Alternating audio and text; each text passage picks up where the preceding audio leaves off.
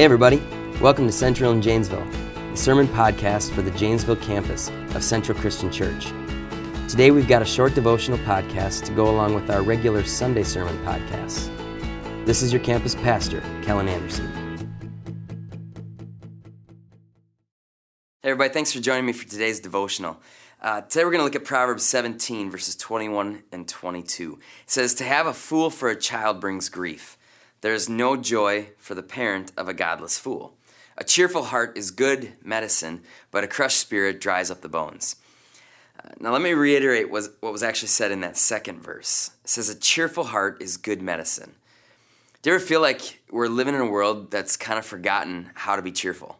Uh, Thanksgiving just happened last week, uh, and I really think that our inability to be, to be thankful it's causing us to be a sad group of people that is making up our society today.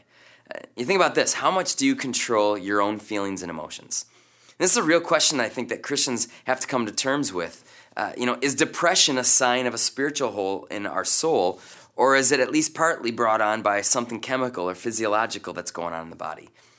Uh, you know, while we all kind of get the blahs or even depression, and that may be something that you can't always fully control, uh, these verses do seem to say that sometimes you can't control heartache that's deep like that, but maybe we've forgotten uh, about this practice of having a cheerful heart, which this proverb says is good medicine. Instead, we'd rather find things to be mad at. And I don't think that can be good for us. And yeah, there are, there are things that we can't fully control that can be difficult for us to watch. Uh, you know, parents watching their children live apart from God, it's a heartbreaking thing. And it can bring us grief, like verse 21 talked about. Uh, there's no escaping this reality. And could it be the verse 22, which talks about having a cheerful heart and, and that it's good medicine? Um, could it be that that's not an either or statement, though? Can you have a cheerful heart while at the same time experiencing a crushed spirit? Some very good friends of mine, um, they're the embodiment of that very thing, at least in my opinion. A number of years back, they experienced the, the excruciating death of their 13 month old little girl. And the heartbreak it's been evident from the day it happened to this very day. Uh, it's always there with them. But I've seen their trust in the Lord. I've seen the ever present cheer in their hearts that only seems possible when someone trusts in the never ending goodness of God. It's that trust that brings good medicine to a person's soul.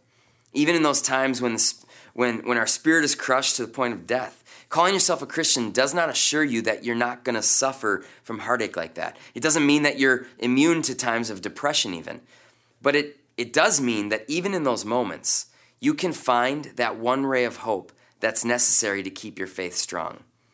The presence of Jesus in your life, it's the best medicine that you can find. He provides eternity through his death on the cross. And his resurrection gives us even more than enough reason to find something to be thankful for. In the moments when this present and temporary life shows you the worst it has to offer, Jesus' promise of eternity is that moment of cheerfulness that I think every heart needs. Remember that eternal hope when there seems to be no present hope for you to hold on to. Let me pray for you. Lord, uh, I thank you that we can be thankful for something. Um, sometimes our, our days and our weeks go by and it doesn't feel like there's much to be thankful for. But God, I pray that you would help us. Um, help us to remember the reason why we can find cheerfulness in our heart. Lord, let us let us find reasons to be cheerful instead of finding reasons to be to be hurt and frustrated and, and sad.